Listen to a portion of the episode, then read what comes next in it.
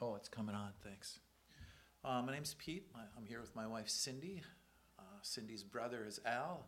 Of course, Al, my brother in law, he was very instrumental, as I even mentioned last time, because it still rings true in my mind how Al was very instrumental back in 1982 when I placed my faith in Christ. And just such, he was in, so instrumental in bringing me along in the, with his gracious spirit into the grace and truth that was found in Christ Jesus. So, very good memories that I've had with Al over the years.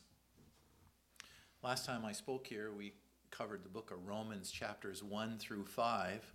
And so we're just going to look at one verse in Romans chapter, or a couple verses in Romans chapter 4 before we move on to Romans 6.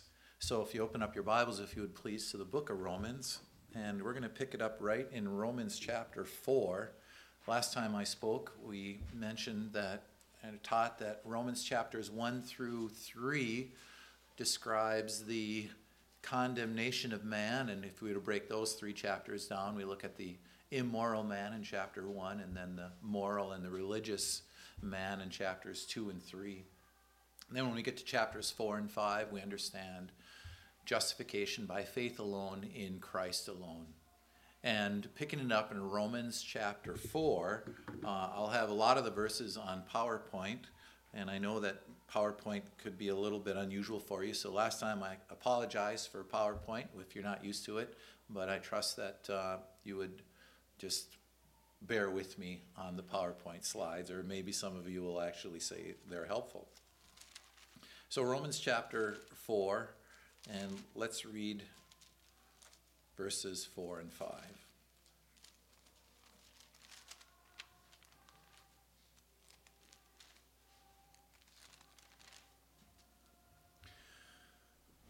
Now let's pick it up in verse 1 and then we'll finish in verse 6.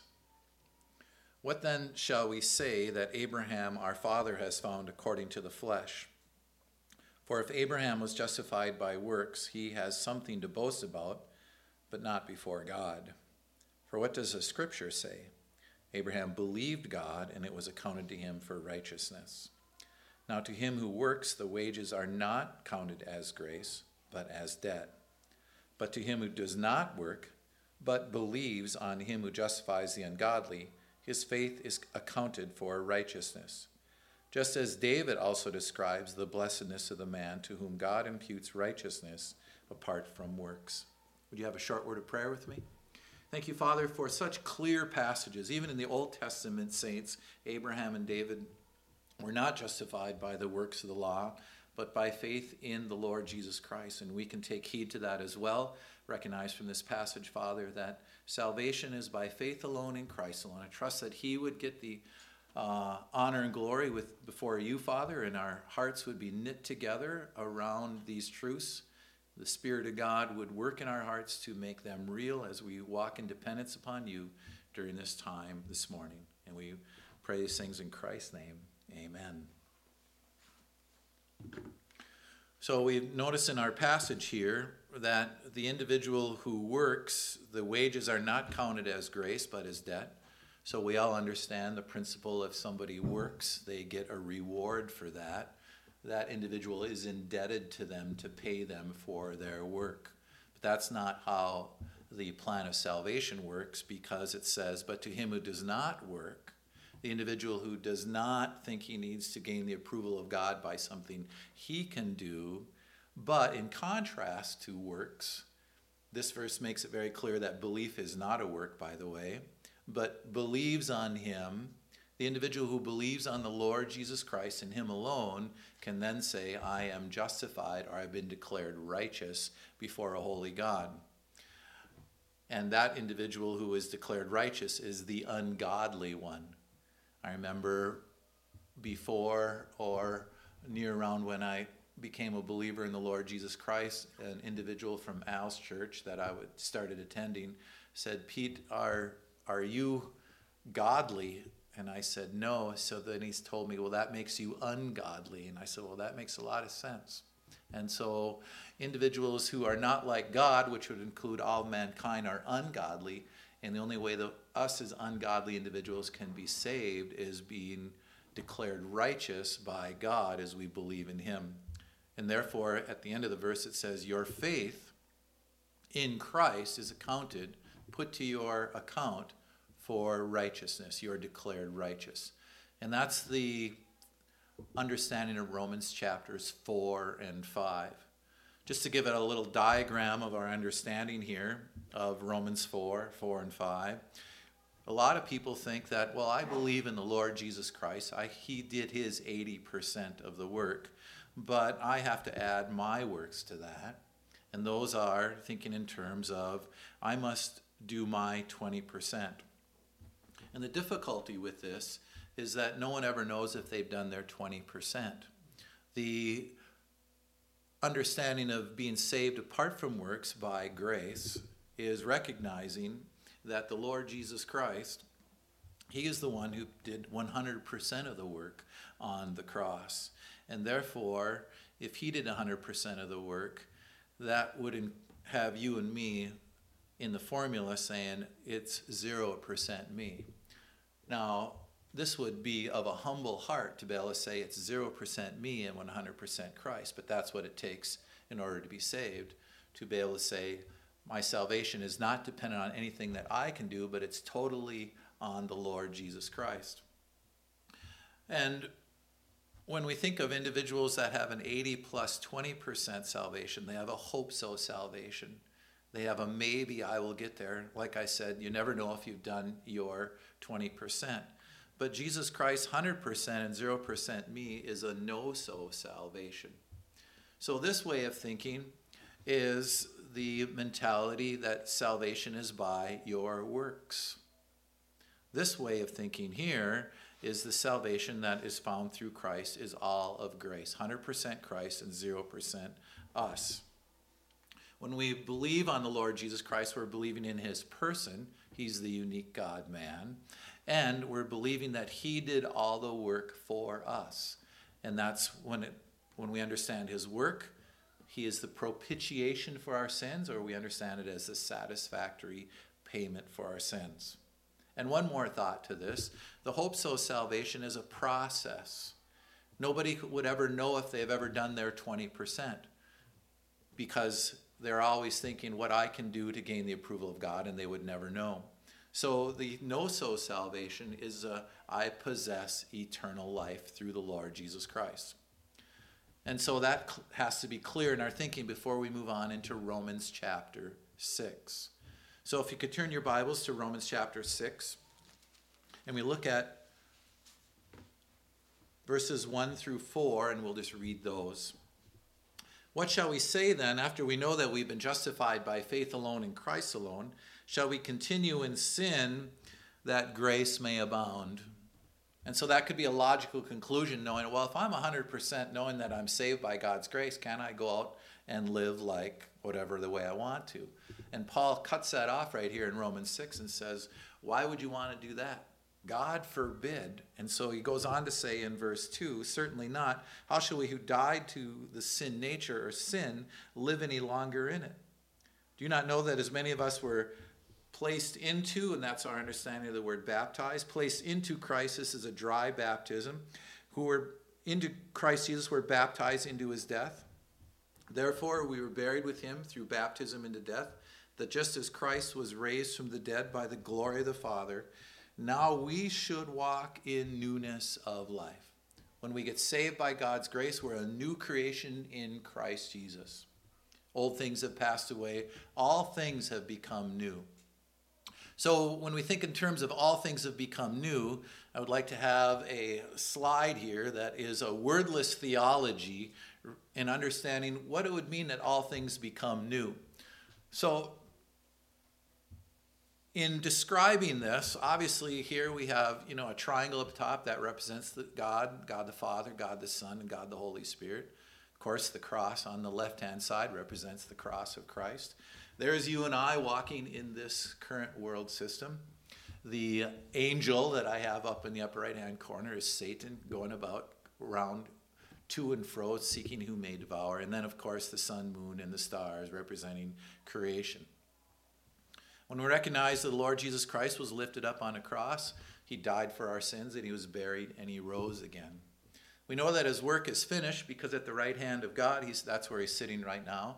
God is totally satisfied with Christ's work, so he says, This is my beloved Son in whom I am well pleased, and he's sitting at the right hand of God the Father at this time. He's in the third heavens, fully man right now, sitting there. And he's fully God. And this is the neat thing about the substance of our faith. There he is right now, sitting there in the heavens for you and me as our mediator, as our advocate, as our intercessor as our understanding of new life in Christ. Someday in the future, the next event on God's prophetic timetable, Christ will come back and receive us unto his own and will be raptured apart from this and will be raptured from this present evil age, this world system. And then after that, we will answer to the Lord at the judgment seat of Christ. So all these stick figures here, and I apologize if you know the stick figure does represent Christ, but I hope it's done in good taste. All those figures there represent the Savior, the Lord Jesus Christ. But we want to ask ourselves when we start in Romans chapter 6, where are we in this picture? Here's the amazing thing. Where are we in this picture? Well, according to Romans chapter 6, what we just read, we died with the Lord Jesus Christ. Not only did we die with him, but we also are seated in the heavenlies with Christ Jesus right at this time. That's how he views you and I in Christ Jesus. Take the book of Ephesians, for example, and you understand more about this new creation in Christ. That we have all these wonderful spiritual blessings to live up above the fray of this world system. All these spiritual blessings are found where? In Christ Jesus. And if you're a casual reader of your New Testament epistles, I don't mean just casual by being flippantly. I mean, you're just casually reading your New Testament. You will find the phrase in Christ repeated so many times, or other uh, prepositions that would through Christ or before Him. But in Christ is such a common thought. And we want to recognize when we're in Christ Jesus, like, wow, that's where I'm accepted in the beloved one. That's where I sit right now in the heavenlies in Christ. That's my identity. That's my union that I have with Him. And we th- when we think of identity, and there's such confusion in the world about identity, what a wonderful truth to bring on to our children or our grandkids that your identity is wrapped up in the Lord Jesus Christ. You don't have to try to find your identity in the confusion that is offered in this world today. This is the substance of your faith. And of course, when the rapture occurs, we'll be raptured with him if we don't die physically before that. Even then, we'll go up with him as, as a resurrected individual. And then we'll answer to him at the judgment seat of Christ. Now, to further elaborate on this picture, when we get saved by the grace of God, that's when the Holy Spirit indwells us. The Holy Spirit is our personal illuminator, our inner teacher to, co- to allow or to cause these truths centered around Christ to be our reality, our actuality. And how can we have the Spirit of God working in us? Well, we need a sword. If you could turn your Bibles to Ephesians chapter 6 to see this, Ephesians chapter 6.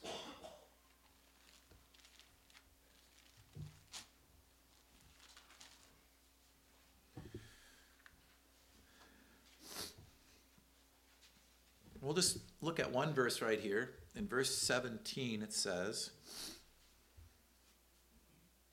Take the helmet of salvation and take the sword of the Spirit. And so we ask ourselves, what does it say in the rest of the verse? What is the sword of the Spirit? What is the Spirit of God going to have to have in order to work in your heart? What is the Spirit of God going to work in conjunction with in order for Christ to be your reality in your daily life? Anybody want to tell me what that is? Okay. The Word of God. Amen. And so, what does it say right there? It says the Spirit of God is going to be able to take the what? The Word of God in your thinking and make real these truths of Christ, past, present, future. In the past, you know that Christ loved you and gave himself for you. You're identified with his death, burial, and his resurrection and you have new life in Christ. That's where you are seated right now in the heavenlies. And the Spirit of God can make that real as you walk by faith in the Son of God who loved you and gave himself for you. And in the future, that future rapture can be your reality as well by the power of the Spirit of God. It's the spirit of life, the life of Christ, that becomes our reality. So, in order to see this, look it back at Ephesians chapter 5, if you would please. Just see it with a little bit more scriptural support. Notice, picking it up in verse 18 of chapter 5. Do not be drunk with wine, in which is dissipation, but be filled with the Holy Spirit. Now, notice after it says be filled with the Holy Spirit in verse 19, these aspects or these fruits of the Spirit that come out in verse 19. Speaking to one another in psalms and hymns and spiritual songs, singing and making melody in your heart to the Lord giving thanks always for all things to God the Father in the name of our Lord Jesus Christ, submitting to one another in the fear of God. Maybe verse 19, we could just put one word across verse 9 with speaking to yourselves in psalms and hymns and spiritual songs. Put the word joy there. Is joy a fruit of the Spirit? So you see the logicalness here. We have verse 18 be filled with the Spirit. What is the result of being filled with the Spirit? One of the fruits is joy and singing, like we earlier did today. And then also notice in verse 20, we're to give thanks. Fruit of the Spirit is because we're so thankful for the things of the Lord Jesus Christ. The Spirit of God's making it real, so you can have this. You know what? I'm so thankful for all that Christ has done for me in the past, in the present, and the future. And then notice the word submitting to one another in the fear of God. So we have three things that we could say are fruits of the Spirit is joy, thankfulness, and mutual submission to one another. So, when we understand what the Spirit's role is here, it's very empowering, isn't it? But the Spirit of God needs something to get a hold of in your thinking. The sword of the Spirit is the word of truth. So, now look over at Colossians chapter 3, if you would please. Keep these thoughts of the Spirit in mind in Ephesians 5 and look at Colossians chapter 3.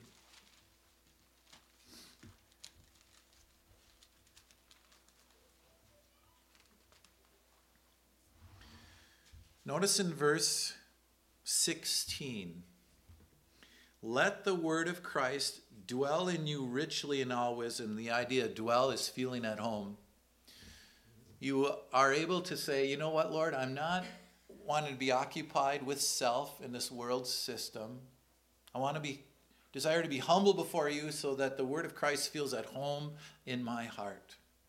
And so when it says let, that's an appeal to grace, isn't it? It's, it's a gracious appeal. It's an appeal to say, wouldn't you allow the word of Christ to dwell in you? Wouldn't you allow, in light of Christ and all that he's done, is doing, and will do for you, wouldn't you allow the word of Christ to dwell in you and feel at home? And when that's the case, look at the results in Colossians 3:16.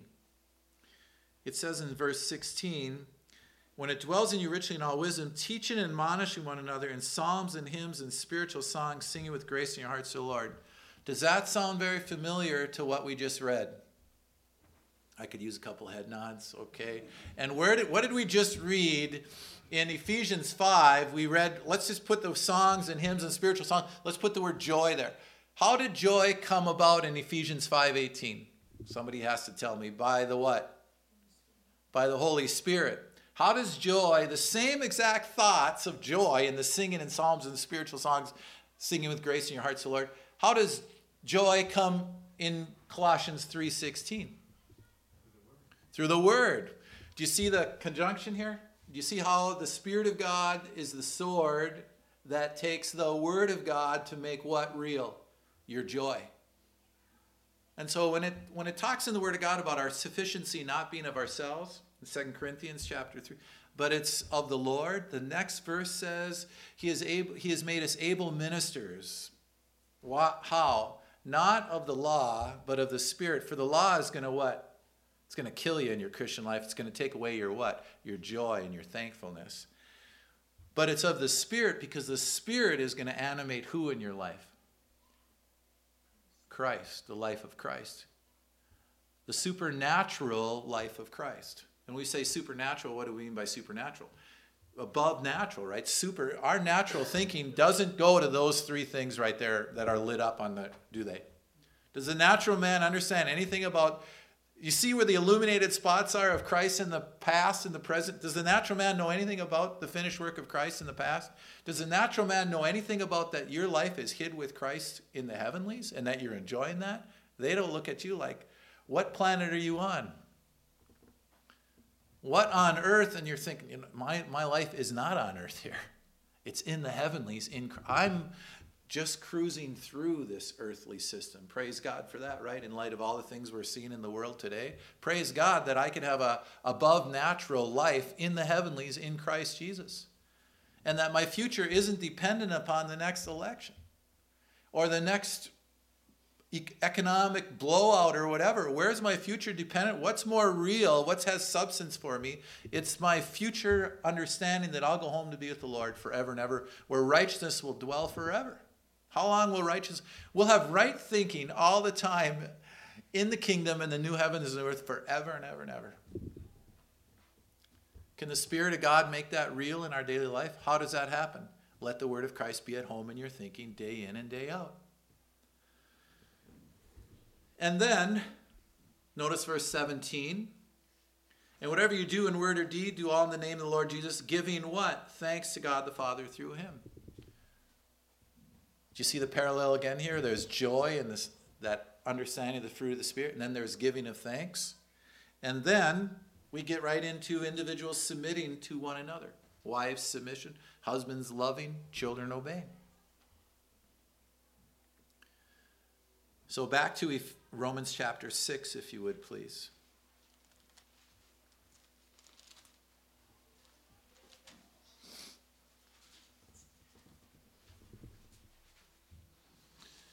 And before we look at some more texts on Romans 6, let's just look at how this is fulfilled in this understanding of letting the word of Christ dwell in you richly and the Spirit of God making the word of Christ, the things of Christ, real to you. This comes out then, just finishing up here on my, your understanding of how does that work out practically in my daily life? Well, the Lord gives us commands or directionals. When you're allowing Christ to be your all in all in first place in your thinking, do you think you're in a ready condition of mind to respond to the commands in the or is it like twisting your arm?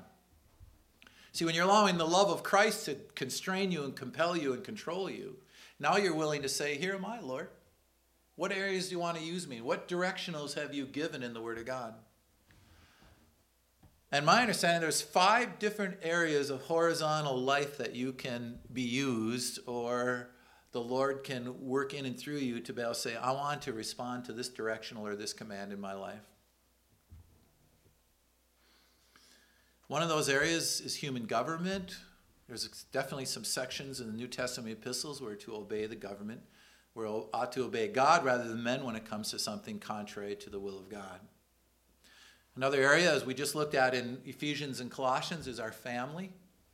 Husbands loving, wives being submission, and children being obedient. And there's a lot more understanding to that. But can those commands be a delight in the home because the home is dominated by the love of Christ? Amen. And then there's directionals concerning the one another's. That's why the arrow is back and forth there.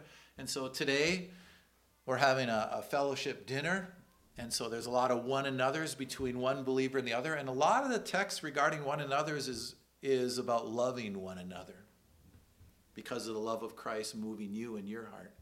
And so we think of a fellowship dinner afterwards. We think in terms of what a delight that'll be to have this meal and have an understanding of loving one another because why? We're all in the body of Christ.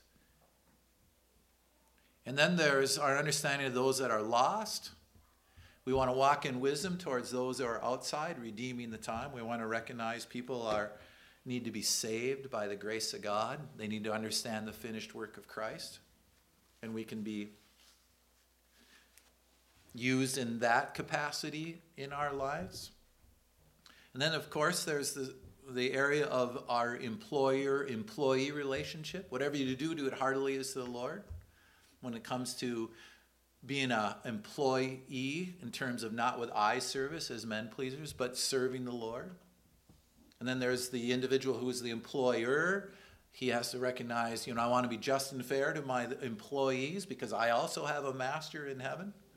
And so these are the five areas that the Lord wants to use and direct in your life as a result of Christ being your joy. You're so thankful for him.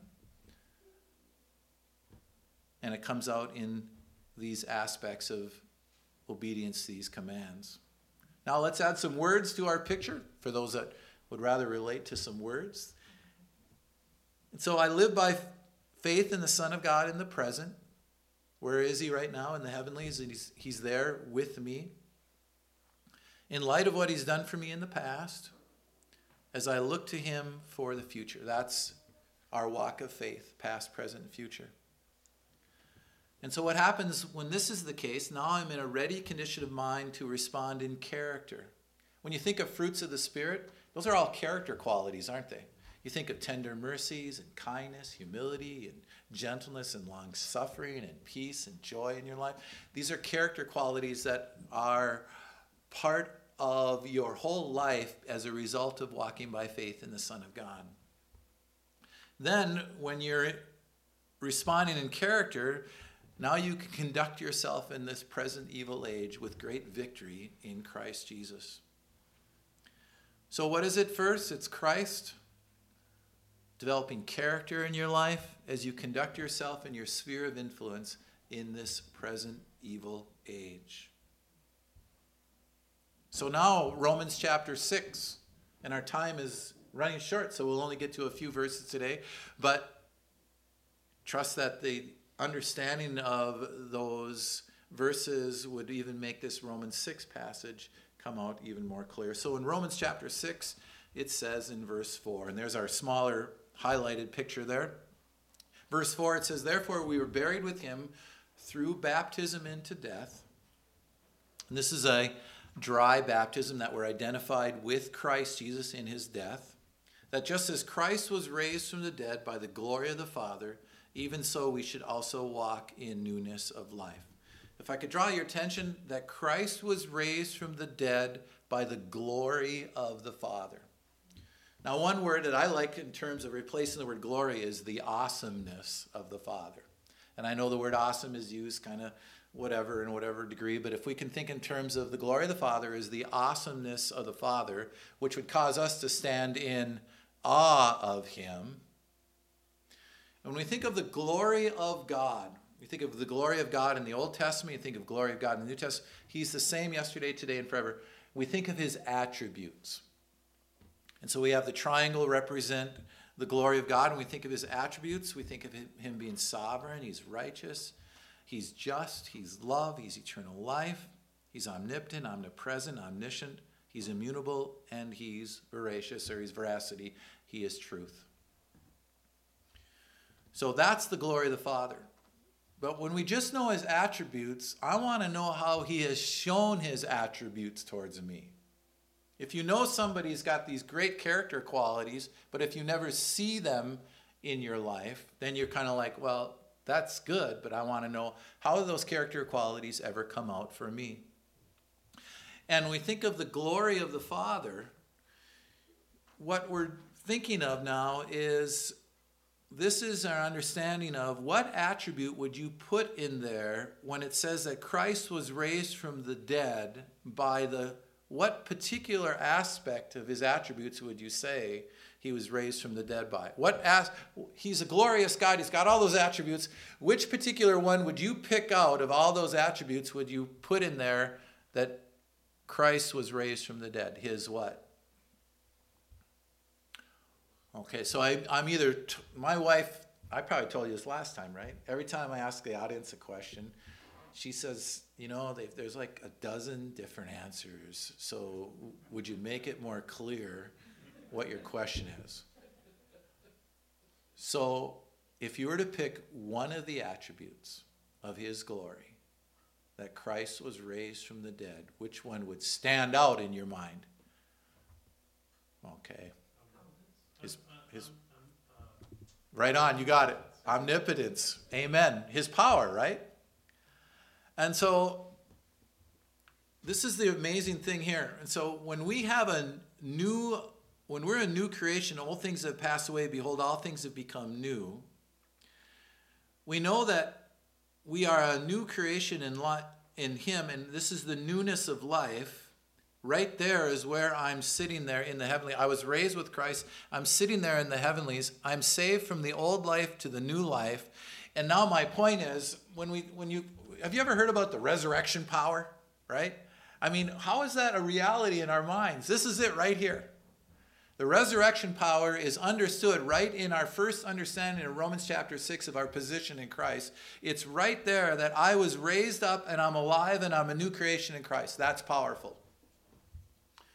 Do you know anything on the news or in the media or in this world system that says, you know what, I'm identified with uh, someone who has been resurrected in the third heavens? First heavens being here, around here, in, the, in our, um, you know, below the, the, the atmosphere, and then there's the galaxies, the second and the third heaven. That's where you and I live in Christ. Is that powerful? Is it, to know that you're living above this present evil age, the muck and ruck of this world system, and that your identity is there in Christ, and that you have newness of life. Can the Spirit of God make that real in your daily life? Is that going to put joy and thankfulness in your heart? Amen. That's the power of the res- that's the victory. That's where we always triumph. We can always triumph where? In Christ Jesus. Always. We don't have to kowtow to this world system and all the philosophies of this world. You can know that you're complete in Christ Jesus. Our lives are hid with Christ Jesus. When Christ appears, what? We'll appear with him in glory. These are the truths that the Spirit of God wants to make real in our daily lives and pass on to our kids and grandkids. According to 2 Corinthians 5:17, what's the one thing there that we should keep doing? What's our responsibility in chapter 5 verse 17 there? What's the one thing in order to just keep this afresh in our thinking? I, I, you know, I used to be a school teacher, and I used to teach all a bunch of high school kids, and they were always afraid to answer. And I said, "It "Doesn't matter. Who cares if we're right or wrong? Let's kind of get with the flow of it." But maybe I'm pressing it too much. So, if you believe in me, if you believe in me, Amen. So, what would be a in in, in 2 Corinthians five seventeen? What one word after you believe on the Lord Jesus Christ would you want to keep doing? You want to keep believing, or what word would there would be kind of the same idea? Behold, right on. Thank you. It was going to be late for dinner here, I think. what do we what do we do in our Christian lives? Don't get preoccupied with the horizontal. Don't get preoccupied with the horizontal first, I should say. Don't get concerned with, you know, I better get out to church today. I better bring a meal. I better da da da. I better listen to this guy. Da da da. You know what? The whole Christian life is beholding our Savior. And can the Spirit of God make you thankful to hear the Word of God and to thankful with the one another's and thankful and have joy in your can thankful for singing? Amen. To behold. And that's powerful, folks. That's where we live in the heavenlies, right there in our daily walk. And then we'll get to one more verse here this morning, Romans chapter 6, verse 11.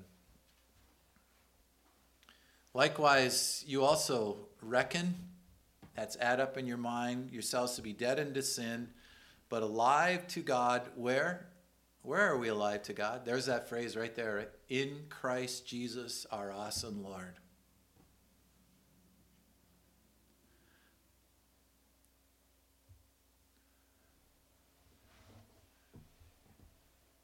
Notice it says we're dead there. We're dead indeed to sin the sin nature. And also, we're dead to this world system. You see, we're dead to the world, the flesh, and the devil. That's the victory. It's found in Christ Jesus. But one great cause of feebleness and backsliding is the power of circumstance.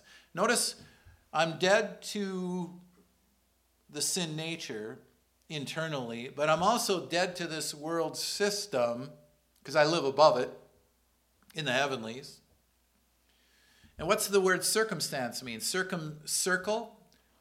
And I stand in this present evil system, don't I? But I don't have to live there spiritually.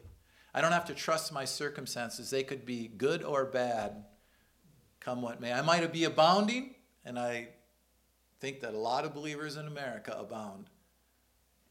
But I might be abased. But I can do all things through who? Who strength? Where's the strength? The strength is right there in the power that I'm alive in Him. That's the resurrection power.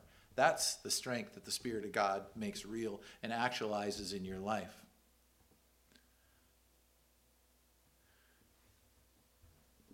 So the unsaved have know nothing of this.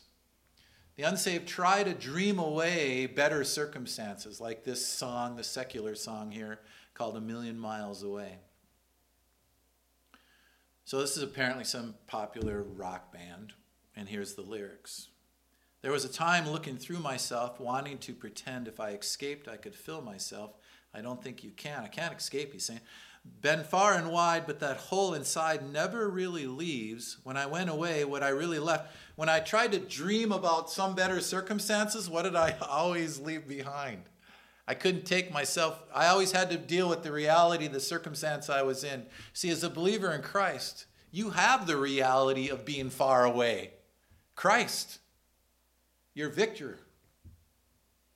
So, one Christian song or lyric says it this way Maybe you're a believer here and you felt like you're a million miles away from the Lord, but the Lord hasn't seen you as a million miles away. So the song says, A million miles of my mistakes still couldn't keep your love away. See, loves with an everlasting love. We're always accepted in the beloved. That's why we know we're eternally secure in Christ. However far away I am from home, enjoying that dwelling place, that's how far your love will go. I turn around and I see pure compassion in your eyes. Savior's voice says to me, Time to come back home, my child. See, we're free from all guilt and shame, no matter what our past is, or even as a believer, no matter what mistakes or shame we had in the past. We can know that thanks be to God that Christ paid for all those sins. I'm accepted in the beloved and I want to walk with him and enjoy his communion. Likewise, reckon yourselves to be dead indeed unto sin, but alive to God in Christ Jesus our Lord. I downloaded a commentary by Spurgeon not too long ago, and um, it was a commentary in Colossians, but he said this about your position in Christ. He said, Live in thy Father's love. Wow, that's where we live, right there unconditional love. Isn't that the kind of love we want to offer our children and still give them directions? That's the kind of love the Lord Jesus Christ has given to us. It's unconditional. That's why Jude 121, keep yourself in the love of God. Let the word of Christ dwell in you richly. Allow the love of Christ to move you in your daily life and what he's done for you in the past, present, and future. I love what Ryrie says about the resurrection power. He says this the resurrection power is dependent upon being alive in Christ Jesus. That's it right there. I'm alive in Him. That's powerful. And we'll, He'll take us home to be with Him someday. That will be powerful. That'll be like a dream come true. Would you pray with me? Thanks, Father, for your word and our understanding of Romans chapter 6 and that we're new creations in Christ Jesus. Pray, Father, for here anybody that has not understood that salvation is by faith alone, apart from works, they would can their 20% and recognize Christ did it all. He was a satisfactory payment for their sins. Thanks, Father, for the body of believers here and like precious faith that we can have a commonality around the things of Christ, what He's done for us in the past, in the present, and what He'll do for us in the future, delivering us from this age forever, Lord we would allow this love of Christ to move us and allowing the Spirit of God to make these things real in our lives so we could have joy in our lives, thankfulness, and a great one another time. And we just pray these things in Christ's name. Amen. Thank you.